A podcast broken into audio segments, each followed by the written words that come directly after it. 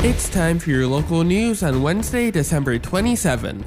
I'm News Director Eric Van Rainen. The City of Braham will hold a State of the City Town Hall meeting on January 19th.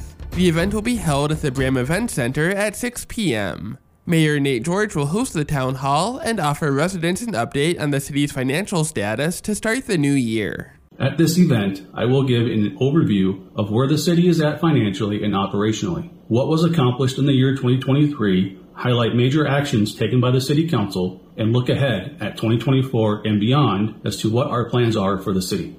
The event will conclude with a public comment session for residents who have questions for the City Council. City officials are exploring the feasibility of live streaming the town hall on Braham's Facebook page.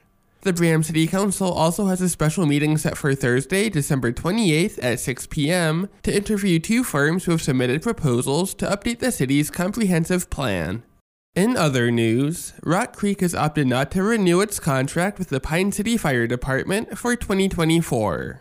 According to a public notice from Pine City Fire Chief Tom Miller, the Rock Creek City Council voted to use the Rush City Fire Department for fire protection for the entire city in December. The change will be effective as of January 1st, 2024. Calls from Rock Creek accounted for about 14% of the Pine City Fire Department's total calls over the last four years. The statement says Rock Creek informed Pine City that the fire contract was too expensive. It would cost more to have the department cover the north 54% of the city than going to Rush City for the same area. Pine City officials are adjusting the fire department's budget to reflect changes for the decreased revenue and expenditures.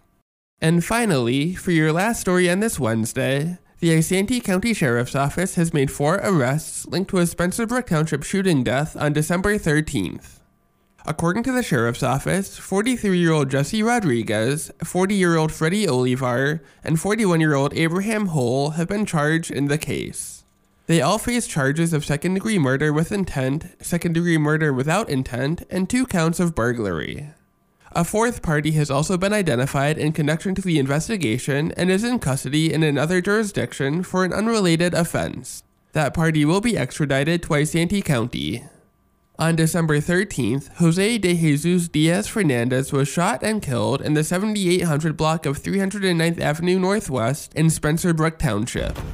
This has been your local news for Wednesday, December 27th.